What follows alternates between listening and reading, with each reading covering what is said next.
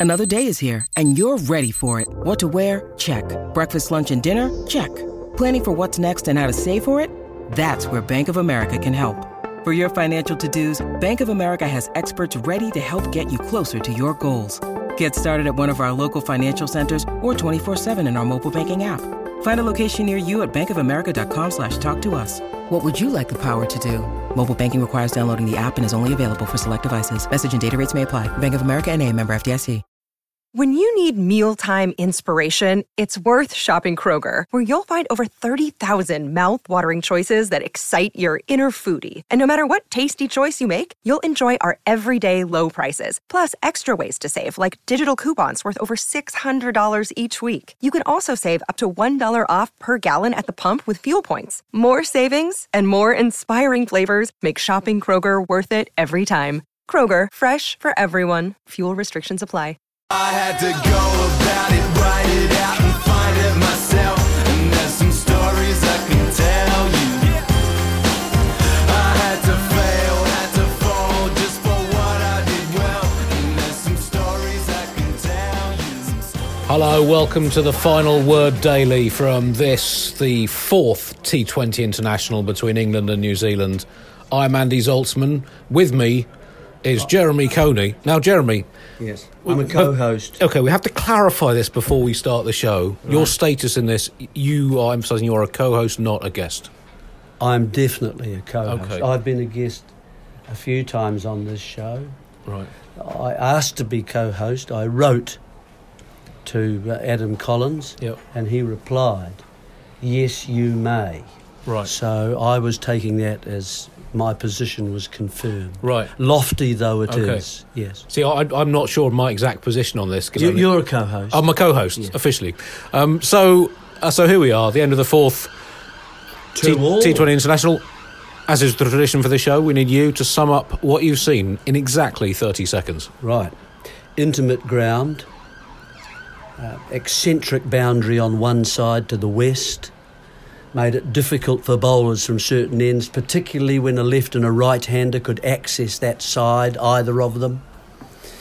Uh, England won toss, batted, started brilliantly, 60 odd for none or something like that, perhaps one in the first six overs in the power play. Then it all started to go awry for them. Oh no, maybe not. Maybe they got ten overs and they got to about ninety for one, didn't they? And and Bairstow going well. How long have I got to go? They finish badly and only get one hundred and seventy-five, which was a total I thought they were heading beyond at the halfway mark. So New Zealand in with the chance. Why? Their spinners took wickets. Sodhi two quite cheaply, two for twenty odd. Uh, Santner three, and that that did a lot of you know undid a lot of the good work that England had. Uh, New Zealand chased sensibly until they got to sort of overs 8 through 10, 11. They pulled it back, England. New Zealand lost wickets, but then came right again with Seifert and, Ch- and Chapman and Phillips. And they just saw it through comfortably in the end with some balls to spare and only, I don't know, how many down were they? You, you can fill in your part Oh, here we are. at this point. I have my magic scorecards Yeah, here, and that was precisely 30 seconds, plus give, give or take Give a or couple of take a minutes. couple of minutes. Uh, they were f- f- only four down, 16 balls to spare. And after, Yeah. after that little wobble, yeah. What was, uh, I guess, really good about the way they played from the sort of 10th over onwards when they, they were 96 for three after 10, only needed eight and over. Yeah. But they hardly played any dot balls in the next five Yeah. or six overs. So it wasn't a flurry of boundaries. They got a boundary every over from then on. But only you know a handful of dot balls Yeah. for the rest of the innings. It was uh, very controlled. It was. It was measured. Chess, Measured, chase. I think. And um, fr- from my point of view, Allen, uh, as he does, loses his shape in, in this cricket stroke, and that means he's not pl- using as much wood on the bat that he might like, so he misses it more often.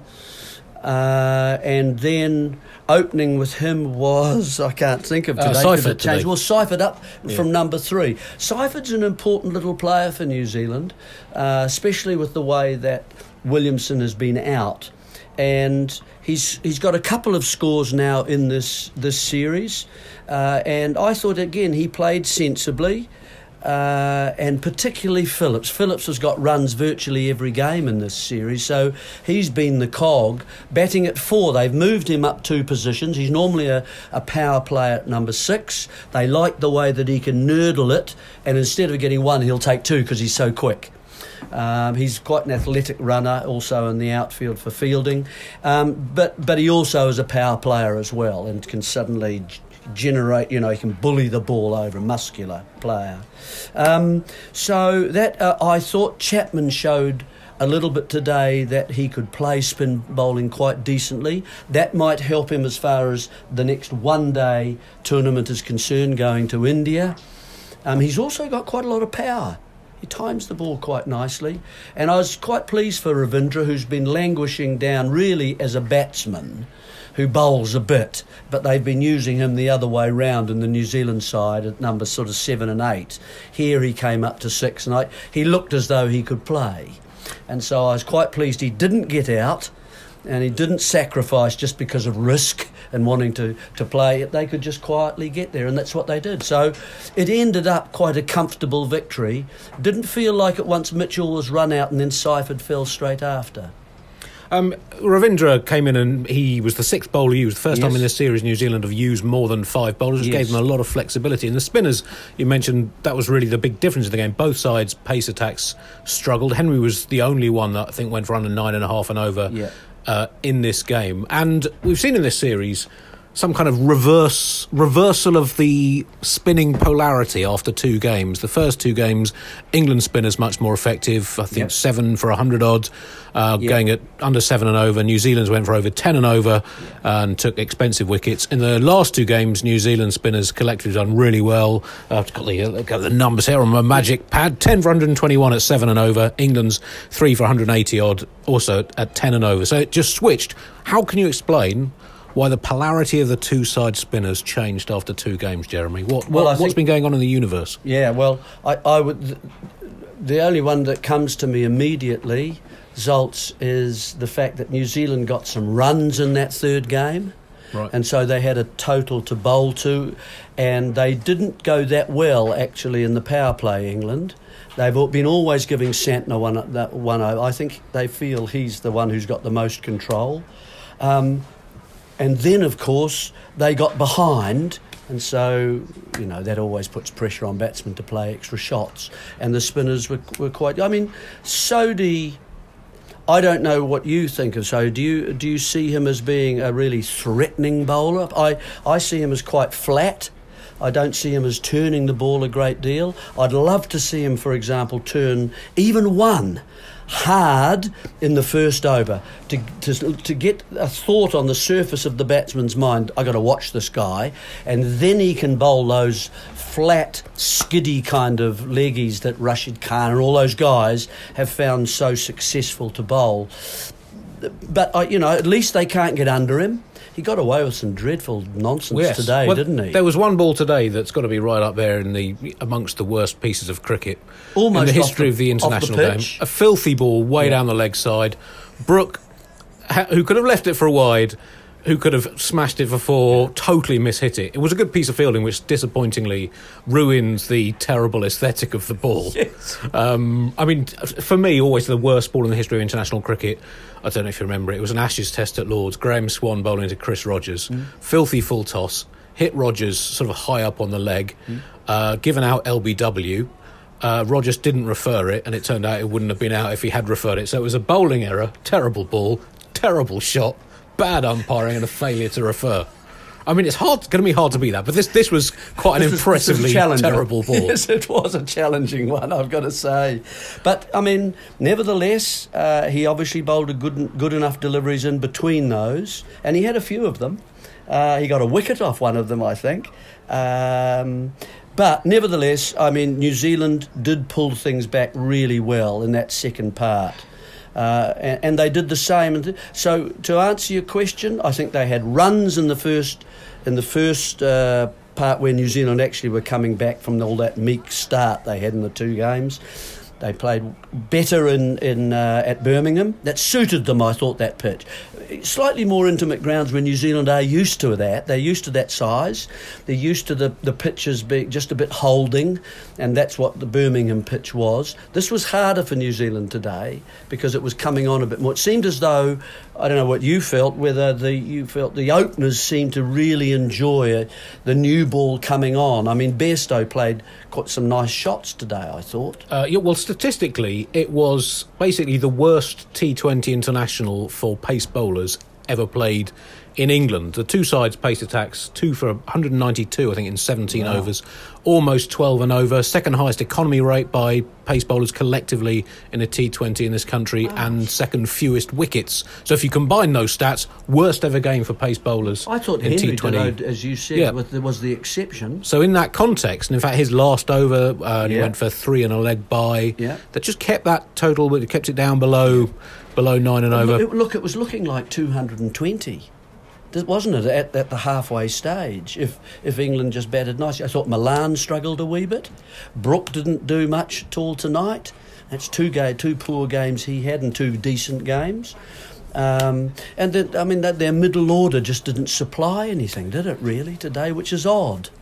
It's Uh, odd. Yes, and Malan's had a bit of a curious series. Really Yeah. started well, and then you know the, his form hasn't been great uh, the last sort of couple of years in T20 international. Had that amazing start, so his overall stats have always been good. Yeah. But if you break it down, the first 24 games, a thousand runs, averaging over 50, good strike rate. Since then, quite inconsistent, and I guess maybe that's something that you know with Yeah. uh, that that you know the. the Concerns about his the slowness of his starts, which in the early part of his career wasn't really an issue, uh, maybe that is becoming more of a problem. What I'm going to ask you now, Jeremy, uh, we- we've had four four games Yeah. of a T20 international series. Uh, it's ended two all. No one's no one's won. Obviously, traditionally, as as you know, when there's a tied result between England and New Zealand uh, in limited over cricket, England win. It's decided by most boundaries. Boundaries, It- of course. and over the four games of the series, New Zealand 75, England 79. So it's another, the win. yeah, another win. You, uh, So- we're going to have to change our team talks, I think, really, the night before. Now, look, boys,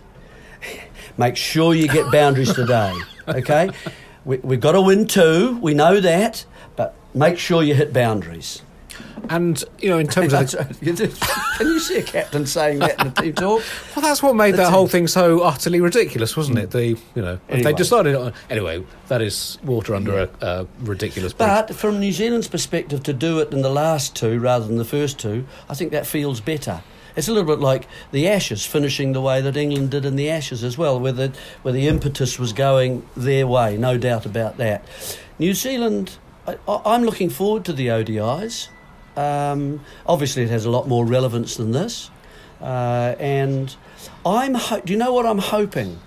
I'm hoping that as far uh, beyond these four games, I'm hoping that one or two teams try to instead of having that because it's it's on its it seems as though the format's on death on its death throes and yet it's been the golden goose for about 30 years but I, I just hope that they move the attacking intent away from from 20 over cricket when there are four men out you know when they have to bring someone in bowlers hate it but that's what we've got in, in 50 over cricket from over 11 to over 40. Now, why can't we use that approach and perhaps restructure some of our sides to attack during those overs and look to go a little bit harder? Look at, remember 96 when Sri Lanka, of course, attacked the first 10 overs. well, it was And 15 then, wasn't it? It was It 15, exactly. So, and it worked for them, didn't it? And it changed the game. I wonder whether someone will be creative enough to do something like that. And then Dipak Patel opened the bowl. That was a bit new as well. But I'd like to see someone look at that second power play and say, hey, only four out. It's only three that side and one that side, or two and two. And that's okay. We know how to hit the ball. We're used to that with all the games of 2020 cricket we're playing now. Let's attack them there and see what they do. Well, I, I guess England did that, at in the previous World Cup cycle. A little bit like that. 2019, and in fact, they didn't do it as well in the tournament itself as they had in the years years You leading up need to it. certain pitches, don't you? And this was a little bit like the motorways rather than the B, the B roads Yeah. that we ended up playing, and that kept a side like New Zealand in that World Cup. So But it's the end of a of a T20 international Yeah. series. I don't know what cosmic relevance it has. Two games all, no really good games, all one sided. No, all one- Which always makes. T20 slightly Yeah. unsatisfying. But yeah, as you say, the one dayers with the World Cup and that opening game on the 5th of October Yeah. between these sides. A shootout. So many psychological points to be scored that may become irrelevant if whoever's batting first collapses to 10 for 5 in the first few overs. Uh, before we go, it's time for the final word, a Hall of Fame, uh, which doc- doc- documents the most final word moment of the day. Well, I think we've already talked about it, Jeremy, that, that Oh, appalling Sodhi's delivery. delivery. Yeah, it l- almost left the ground. Yeah.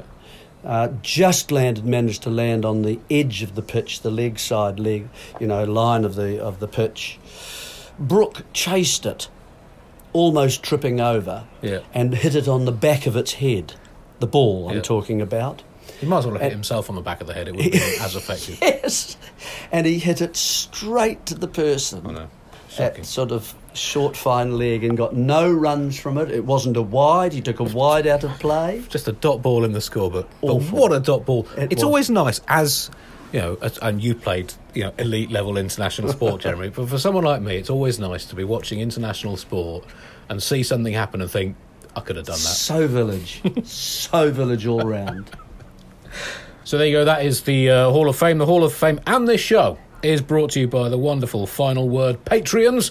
If you like what we do, get on board at patreon.com slash the final word